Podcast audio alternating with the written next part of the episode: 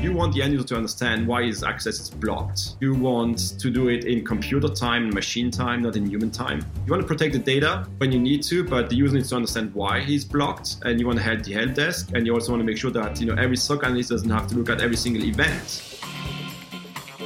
Hello and welcome to Explain It, brought to you by SoftCat, the show for IT professionals by IT professionals that aims to simplify the complex and often overcomplicated bits of enterprise IT without compromising on the detail.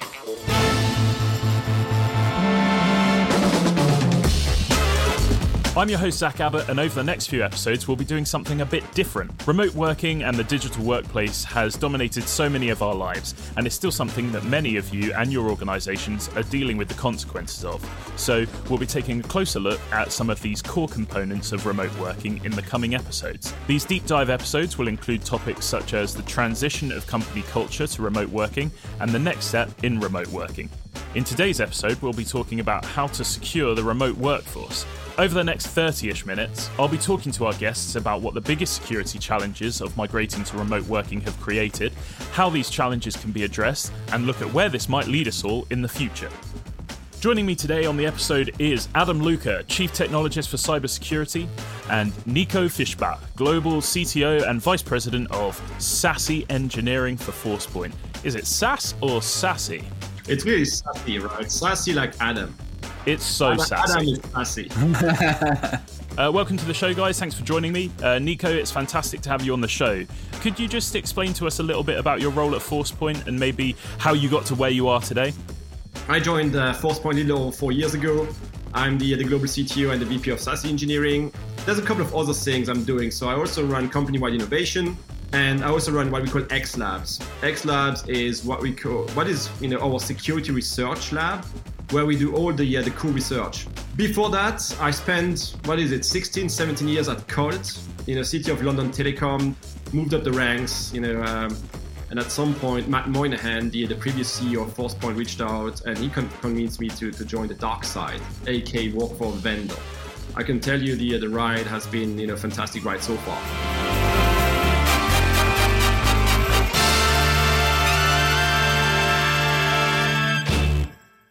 Now, Nico, before we start the show, I always like to ask our guests more of an off-topic question to get to know them a little better. So with that in mind, Adam, you think of one too. What is your most useless talent? So I don't know if it's a useless one, but it's one I've never abused, but it's a funny one. And, people on the podcast, that's what I was asking you earlier, it's audio only, right? So they'll have to Google me and see if it's actually true or not. But, a lot of people, sometimes approach me like, are you Bruce Willis? A few years ago on a German highway, I was driving, and then the car next to that I just passed, pulls up, at my, at my level again, and the guy puts up a sign like, "Are you Bruce Willis?" I'm driving. Wow, that was the first time years ago. And then four or five years ago in Hong Kong, I was there with the team, local team. We go out for drinks one of the evenings to celebrate a win, and we take pictures, and people started to queue. That's amazing. And then we were dancing down. People like, "Hey, do you mind? Like, do you want to take a picture with you?" Like, and I was like, "I'm not who you think I am," or whatever, And they're like, "But you're Bruce Willis, right?" I was like, "No, I'm not." Right. So there's been this running joke about me responding, and my wife is not Demi Moore, right? Which sometimes pisses off my wife. But so let's call that the most useless skill, and this will have people have to Google me and see if that's true or not. For the benefit of the listeners, we're talking very much Die Hard 4 and not Die Hard 1. Just so you can get an idea, which is great because actually also quite Die Hard 4-ish. Adam Luca, let's hear your most useless talent, and I'll compare. I'm upset because I feel like, as a second-class Bruce Willis, I'm not going to quite beat that. My most useless talent is the ability to wrap almost all of Kanye West's My Beautiful Dark Twisted Fantasy in its entirety. It's not something that's particularly useful. However, that album is deeply ingrained in my brain. And if you get probably more than 4 pints into me, I probably will spew it out at some point to somebody. Fair, but without the pints, couple lyrics now. I'm definitely not doing it now. I'm gonna save my the small amount of pride that I've got left for this recording. Boo, boo. Based on that alone, I've got to hand it to Nico for being a fake Bruce Willis. That's the win right there. And that's enough of that, let's be honest. Right, let's get on with the show. Maybe starting with you, Adam, can you just explain how the challenges of securing end users and managing their behaviors have evolved in the move to widespread remote working? So I guess there's, for me, two sides to that. There's the physical migration of those users from on-premises networks, on being connected and inside this kind of safe and secure bubble of our corporate networks that we've spent time investing and preening and making good and secure places, to these users that are now distributed across the globe, across the world, in their home offices, in, you know, sitting on sofas, sitting in tiny rooms not designed to be used for long-term work. And you know, with that migration has come a couple of changes, hasn't it? You know, fundamentally, when I speak to a lot of customers, there is an acceptance, or is there that the security controls that are deployed on premise potentially don't marry and don't always match up with the security controls that are there when we work remotely. So there's that one kind of side. So the very much that technical, you know, how good is my security controls? Am I offering, am I protecting my users adequately when they're working remotely? I think the second part of that is more behavioral. So how does the way people act change when they're no longer in a work environment? So actually when they are at home, when they're in their own personal environment, how does that change the way people act, the way they think? And also subsequently, how does that potentially make them more open to social engineering and other types of attacks that potentially they may have been more aware of, should they be in a more structured and formal environment? And I think both of those things are really important for businesses to understand and to start to address as they... People talk about adapting to the new normal, but if I'm perfectly honest, I think it's as they start to see the value also in being able to operate as a hybrid workforce rather than potentially being very much focused on on-premises environments. I know, Nico, you've Forcepoint as an organization and yourself has done a lot of work into user behaviors as an area. Have you seen any evidence, anything that would back up that kind of shift in people's attitudes when they work at home? I think, you know, you see that in exactly what you're saying, right? Is, I mean, it's all about, you know, first of all, the follow me policies, right? You know, the security posture, you know, the policies you put in place when it was, you know, work, you know, in the office. I mean, you already had people travel, you had, you know, the remote workforce, the road warriors, right? But the follow me policy, you know, is something that, you know, comes up all the time. And then user experience, which drives user behavior, to your point, right? You know, how do you make security usable with the remote workforce and make sure that they actually then still think they're working in the office and still create that, you know, kind of bridge, you know, that kind of, you know, wall that needs to exist between the way you operate, you know, sometimes on your private devices, and the way you operate on your company device. Because even there's some blending that happened in some organizations. I mean, you know, maybe, you know, many listeners, they were lucky enough that the company, you know, over the course of a weekend or a few weeks could handle laptops, right? That were kind of company property, that were kind of secured and were running, you know, the usual kind of tools and policies, right? But there's also, you know, many organizations where, you know, people at home are sharing devices, you know, and then people are like, oh, let's use the family iPad, put, you know, Office on it, and this is shared by the kids, you know, doing sometimes their schoolwork on it and whatever. So it's like this blending has happened as well in terms of device usage. What we kind of called it is, you know, the remote office has become a branch office of the enterprise.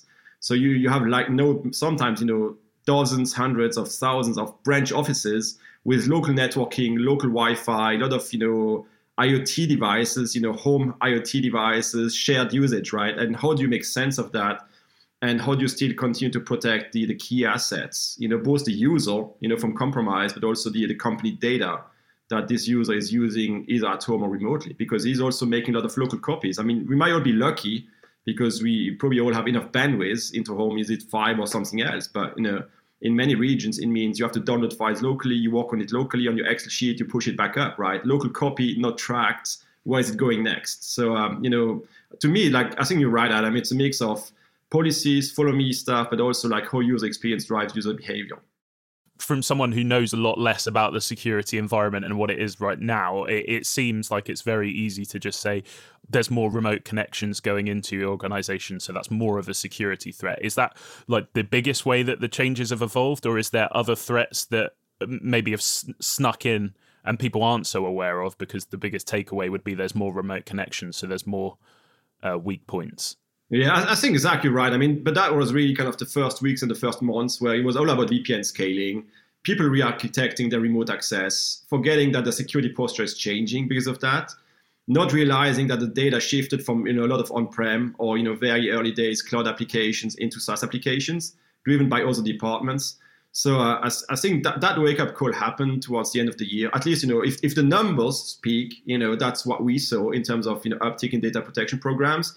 And also the uptick in, I want DLP, some people call a legacy piece of technology, which is still super important, like shifting to the cloud, right? It's kind of whole follow me approach data protection where you want to have the same policy for data protection independently of the channel. It's more than just, let's secure the email channel, which is the still the channel where most of the crap comes in, right? Infrastructure security, like you said, Adam, try to keep it out, where most of the data exfills happen, either by mistake or because, people are compromised or because people are rogue. But then, people have shifted channels, from, email to cloud, like think of Dropboxes to, cloud native services. So what you really want to have is an holistic approach to data protection independently of the media or the mean of transport, right? And look at this both, in transit at rest. And then the weak point to your question, Adam, is still the home user, right? Because endpoint fatigue, because you have to give sometimes the local user admin rights to be able to print locally, is that being abused? I mean, I think a lot of people struggle with, GPOs and other evolutions of the local assets to actually enable the remote users to work and not just turn their workstation as a typical client server model where you don't do anything locally and everything happens in the cloud, right? You need sometimes to do things locally. I think that's the piece, isn't it? As you say, there was that evolution, but there was also, I think we've reached a point where there's a fundamental acceptance that this is the new operating model. And I guess where businesses are going to choose to make an investment, I think a lot of people were considering this pandemic. We've activated DR essentially, like we're operating with a reduced security footprint. We're acceptant of that additional risk because fundamentally we need to keep the business on and the lights on and things working. So we will accept that. But as this pandemic has continued and the requirement for hybrid and remote working has continued, it's become now a standard part or at least an increasing part of people's normal operating model. So they're starting to want to mature those controls and those protections. Zach, just to your point on threats, I guess, my addition, I totally agree with Nico's one that he put up there, is probably thinking about actually how is the data being used. So Nico spoke about this idea of syncing a lot of files down and pulling that data. Well, actually, how are people getting that visibility back that previously they didn't have? And also, how are they doing that without impacting performance? So a lot of these questions are quite simple to fix. So, hey, you want visibility? Tunnel all the traffic across a VPN. You get visibility. It's not a problem, but actually the hard bit is how do you get that benefit without having the downside, which everyone is aware of, is latency, overhead, especially on voice and video, which is what everyone's doing 10 hours a day probably at minimum these days. That for me is the big one, is how do we give the users what they want, but also keep the visibility level at least as good as we had it before? If not, actually let's try and make it better. Let's try and evolve this a bit. Cool. Okay, so we've talked quite a bit in depth there about what the challenges companies have faced and how they've evolved over the past 10 years, months, whatever it's been since this whole came about. So, Adam, what are security teams doing to effectively manage those situations? I guess they're doing a number of different things. We are really starting to see organizations evolve their approach to securing these users outside of the office. And that's generally related to building a ecosystem of technologies that protects the users regardless of their location. So actually applies a uniform approach to security regardless of where they're physically located. And this typically has involved a shift to cloud-based security platforms as we devolve those security layers away from being something that is physically located somewhere on your network to being something that is located actually where your users are, and or it's located where your cloud services that they're predominantly accessing are. I also think the second side is we're really seeing a shift towards towards identity-based approaches for networking security concepts specifically. And, you know, there's a lot of talk in the industry around zero trust, and something that's been around for a long time. I think it's a term that won't die. And I think for good reason, there are some definite advantages to taking a zero trust approach. My bugbear a little bit with zero trust is not that it's bad. It's not that it doesn't work. It's not that it isn't logical, you know, it's just this idea of the zero trust. To me, it's just least privilege, isn't it? It's about understanding what do people need to access and what is the least amount of access I need them to effectively do their job. I was just slightly challenged with this kind of zero trust in the way it's dressed up a little bit. For me, it's an adaptive security model that is based upon who are you, where are you going, should you be allowed to do that, really at the simplest of terms. What do you think, Nico? Totally agree. I mean, you know, that's why, you know, we call the concept internally risk adaptive protection, right? Which is exactly that, because I have a problem with the zero trust, you know, term as well, because it's very negative. You know, I think in some of the, you know, the language we use is adaptive trust, like you just did, or connected trust, because you want to connect the user with the applications with the right privileges. And you want to do it in a way that is not a one-off authentication, you know, depending on how the behavior from the end user changes, and the risk he's posing at a certain point in time to company data or company systems, you evolve it, right? You know, if somebody in sales, you know, is trying to access too much information outside of salesforce.com and whatever is in SharePoint, and trying to get into HR data or finance, where you start to restrict him, right? Because, you know, is it still Adam, you know, or no, Zach, you're in sales, right? So is Zach, you know, still Zach, you know, behind the keyboard, or did somebody compromise him, right? Or is Zach a level who is starting to stockpile data, like customer lists, trying to walk away, right? And he will never do that, right? Never, ever, right? We'd hope not. He's got his fingers on the screen, right? So, you know, zero trust to me is this concept of risk adaptive, you know, and least privilege if you want it, but also over time, right? Because those privileges need to change depending on the data, depending on the level of the marking on the documents, right? And that's why you see, you know, data protection programs having moved to, you know, way beyond just doing like basic policies around, you know, PII type data and so on. It's like you bring in, you know, discovery, classification, labeling. You want to use that, you know, you combine that with the risk you get from the user behavior. And that's how you evolve over time. But I think what's important is, again, you know, the user experience. You want the end user to understand why his access is blocked, right? You want to do it in computer time and machine time, not in human time, aka automate and not use SOC analysts. Again, goes back to the user experience. You want to protect the data when you need to, but the user needs to understand why he's blocked, and you want to help the help desk, and you also want to make sure that, you know, every SOC analyst doesn't have to look at every single event, right? They want a lot of context. So I think that takes us to how we make it happen as an industry by, you know, having machine learning, automation, you know, user behavior that goes, you know, beyond just single alerts and single events. And that's how you create that, you know, one user experience, which is much more fluid, but still protect the company data, right? And that's really how I would call it, right? I know, but that's kind of, to me, the concept of Zach. I think certainly from a user perspective, the name Zero Trust, at a time where sort of culture and staying connected with your users and having like togetherness is a really big feature. I don't think Zero Trust is a term that really helps install that. So I think risk adaptive or such things that you've just mentioned definitely seems like the way forward. So in terms of selling it as a concept to the users, etc. So that risk adaptive security, how would that play a role in the way that organizations would respond to threats today, Nico? So I think it's twofold, right? Because you would still be looking at the infrastructure security side of things, like security hygiene 101. You know, you still need to do that, but that needs to be hidden from the user. But it's becoming difficult. I mean, if we go back and look at our data from X Labs, you know, in the early weeks of the pandemic, you know, all the COVID, you know, themed campaigns that were super targeted. You know, people faking Office 365, you know, credential losses. I mean, some of them were really impressive, right? And they are so targeted that, you know, they make it past, you know, a lot of the controls, right? And even sometimes security teams have to dissect the thing to last bit and byte to understand what's going on. So You know, that's why what Adam said earlier, like, don't blame the user. He's not the weakest link, you know, because, you know, sometimes it's hard for us to help him. So if he makes the mistake to click because it wasn't obvious to him, right, you know, how do you catch it? Like, you know, and that's where kind of, you know, user behavior comes in. Like, hey, you know, you see this user connecting from, you know, somewhere in the UK at the same time is coming in from China, trying to, you know, access an Office 365 resources it shouldn't be touching. I mean, there's kind of easy ways to catch this. And that's, you know, I think how we need to help the user, because there's honestly, what we've seen is some of those things are pretty easy to catch, right? And you want to integrate them with identity management tools. Like, again, to Adam's point is people, you know, have shifted, you know, to using, you know, a lot of single sign-on, you know, platforms and making identity, you know, the source of truth.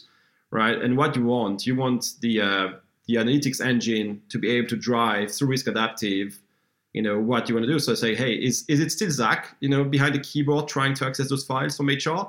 You know, I'm going to trigger an MFA request. Prove me that it's still you, right? You still have the credentials, like this type of things, like something more interactive. I'm not going to say it's kind of gamification, you know, of identity and security and access management, but to some extent it is, right? And that's kind of the end user view, and the other side, you know, of that pane of glass is like, how do you make, you know, SOCs effective by, you know, really doing the things in real time and helping them educate the user. Like if the user gets blocked, they can come in and call the user and say, hey, we've seen you do this, do that, you know, was it really you? Like, or maybe you need access to that, you know, data for real business purposes, right? So, you know, people in data protection programs using business coaching, you know, you as, you know, a power user can override, but you have to provide justification, which we will end up in the audit file.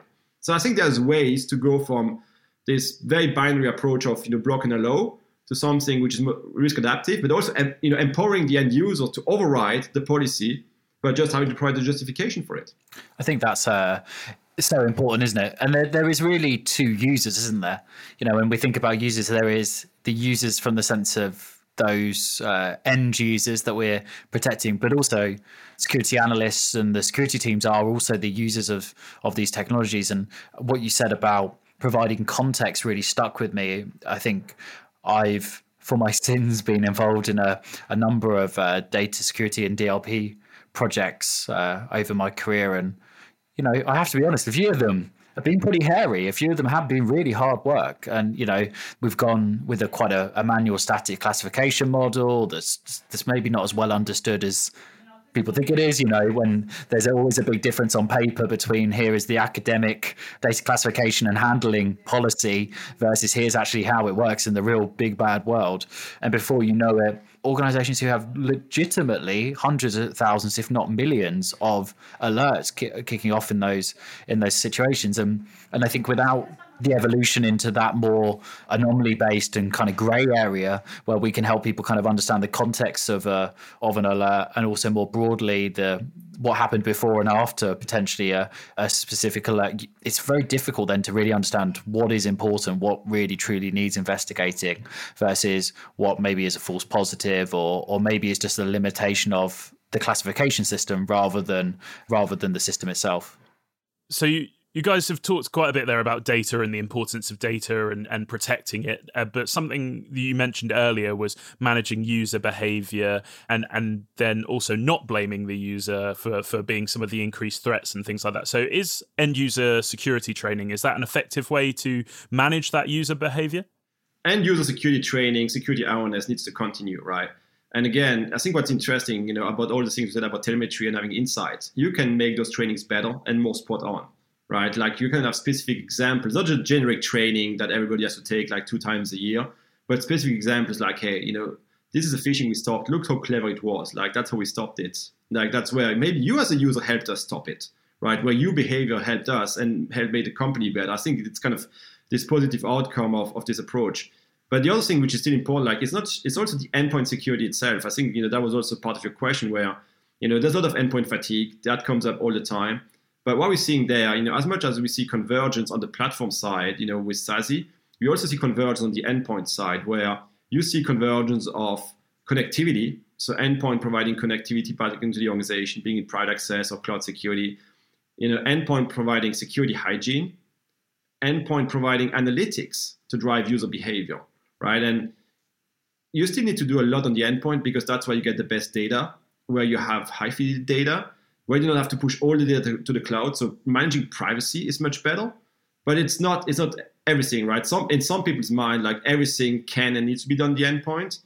You know, the problem is when you have like users on multiple devices, you need cloud connectivity to reconcile. You need to manage reputation over time for those users.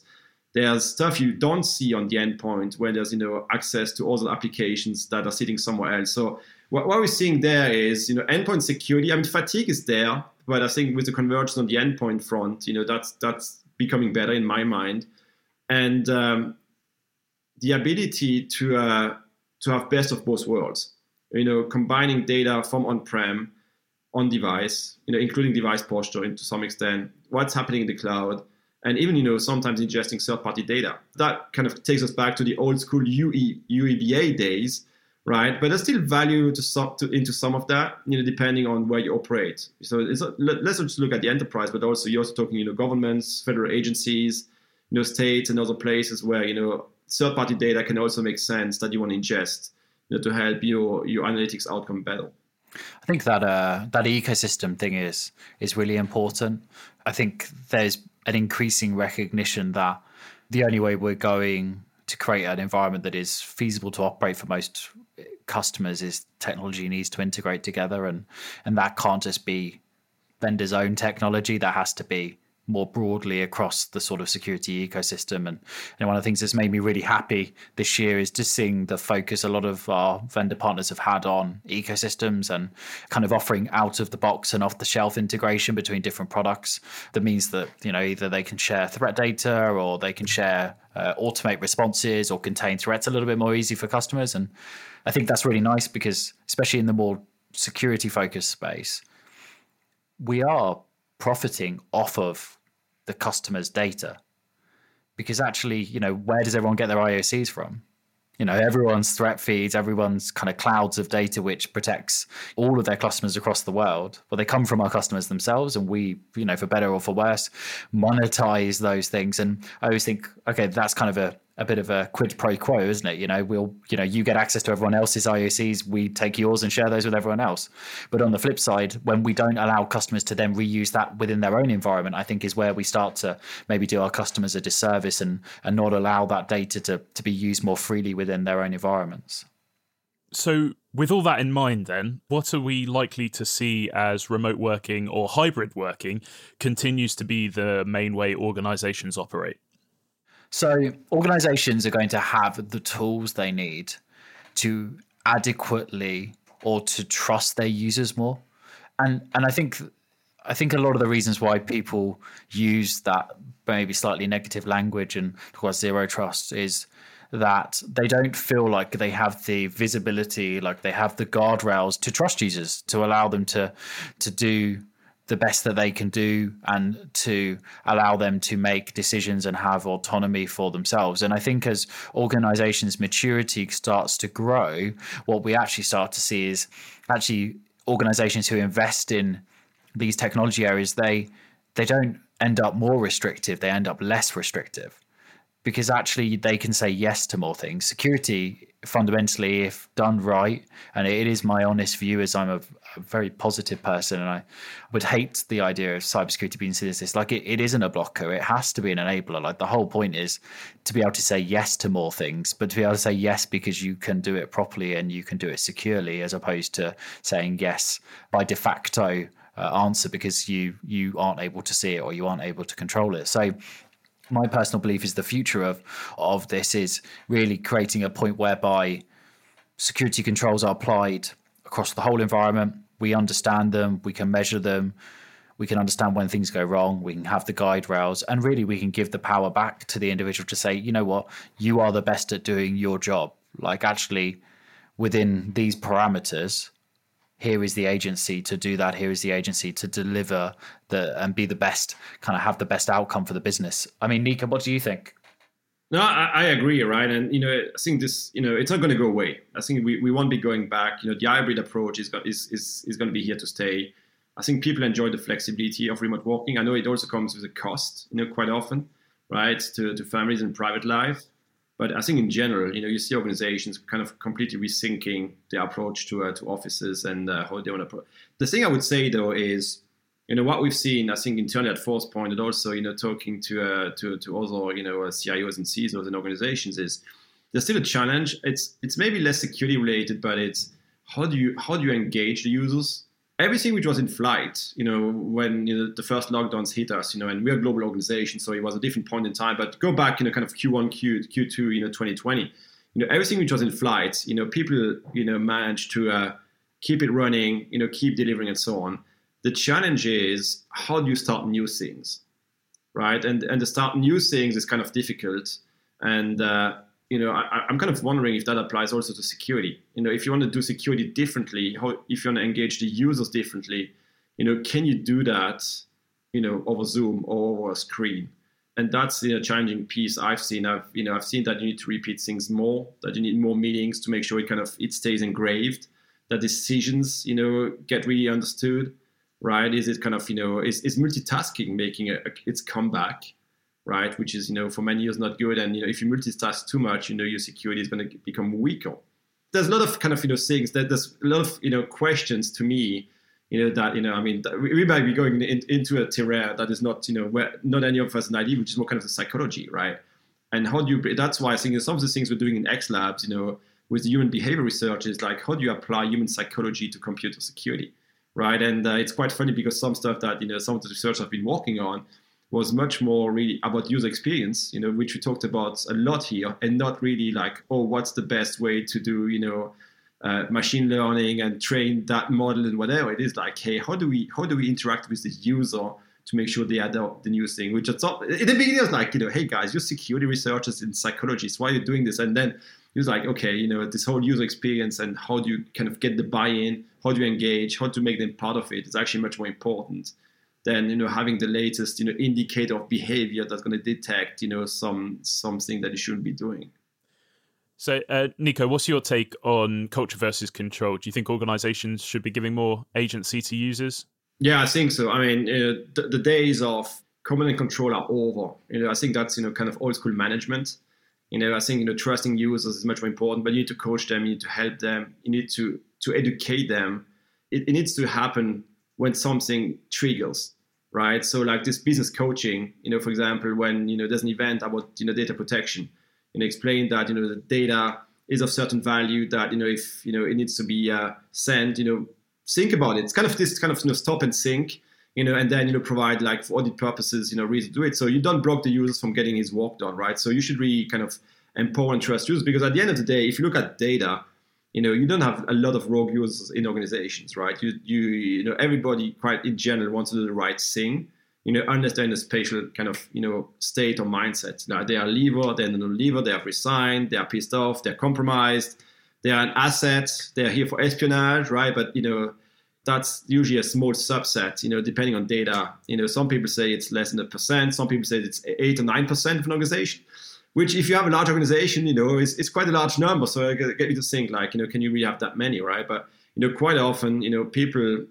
are making mistakes, they're being compromised. Let's coach, but let's coach in real time, you know, so that they actually, you know, understand, you know, in kind of in the act, if that's proper English, you know, what can be done or not done. And for organizations that are struggling to move to more freedom, how can they bring the idea to the board or C-level and get their buy-in? I think it's usually kind of at the board level, it's, you know, it's about numbers, right? I think they like to explain the business benefits, you know, of that change, you know, what's going to drive in terms of getting better business outcomes, you know, being faster to respond to RFPs, being able to support customers in a better way. You know, I think they need to explain it if they can with metrics, but really with the business outcomes. We want to do this and give the users like either trust, leeway, or whatever, because it's going to drive this. And that's going to be a business benefit. That's how our customers are going to like us more. You know, you're going to increase your NPS score because the support team can react in a better way, you know, and first time to fix, you know, is on first touch. I mean, it's all those things. I think it's about the business outcomes, right? And same thing, I mean, like I said, you know, in the intro, like SASE, people looked at it as a reference architecture, something super technical. I think, you know, it is more like something you should also address at business level and educate your board about, you know, how this is going to help, you know, with business outcomes. Something we've mentioned already, but SASE, can we get like a quick definition of what does it actually mean? So I'll take the literal definition as in what the letters mean, and then maybe Nico can give his view of the framework itself. But SASE stands for Secure Access Service Edge and is a term created by Gartner for a framework of technologies that enable customers to protect users when they're accessing various different services. So that's my take on it. Nico, what would you say? And I guess what is in the SASE framework typically? Yeah, I think you're right. And it's kind of, SASE is you're delivering security for the cloud, out of the cloud, to enable the use case, one of the use cases you mentioned, which is like the remote workforce. And I think in terms of technology stack, what it means is you move from a world where everything was rack and stack on-prem, point solution equipment, shifting to the cloud and being consumed as platforms in the end, right? So moving away from one product on-prem, moving to SaaS-based, consumption-based, security services, cloud security services, but also data protection, right? Because again, for many users, SASE was just like cloud and network security shifting to the cloud. That's the one layer, but there's also data protection, the identity concept, being in risk adaptive, across that stack. That's really where we're going. And I think it's more than a technology framework as well. It's an architecture, but it's also, I think it could become some sort of a business reference model on how you do things like we mentioned already, and we continue to discuss here in this podcast. Perfect. That is about it for this this week's episode. Guys, thank you so much. It's been really great hearing your thoughts today. Before we wrap up properly, Adam, can you just give us a quick, maybe like the key takeaways from today's episode? Yeah, for sure. So really when we first started talking about how the shift towards remote and hybrid working has changed the way organizations deliver networking security and protection of those users. We spoke a little bit about some of the threats and additional considerations that organizations need to make when going through that shift. We then took a hard left into looking at the psychology and the way users interact with their systems and how some of the behaviors that they make are driven by the methods and the things that we make users do and the processes that we put them through. And then before coming back round to this idea of actually how does business culture change due to remote working, and also what are the benefits of giving users freedom and the rights to do what they want versus having that control. It's quite funny, right? We're all technologists. We didn't talk tech, right? We spoke about everything else and how we use tech to enable this for users and the enterprise, which I think is fascinating. Perfect. Thanks very much, guys. That is it for this first episode in the Remote Working Deep Dive mini-series. Nico, Adam, thank you so much for your time today. Really appreciate it. Thank you. Thank you, Zach. Nice to have us. And thank you guys for listening to today's episode. Keep an eye out for the next episode in the series coming out very soon. If you want to know more about anything that was covered in this episode or want to get in contact with us, feel free to email us at podcast@softcat.com. Make sure you click subscribe wherever you get your podcasts, and we'd also really appreciate you giving us a review or leaving a comment on whatever podcast platform you use. We'd really love to hear from you. Thanks for listening to Explain It from SoftCat.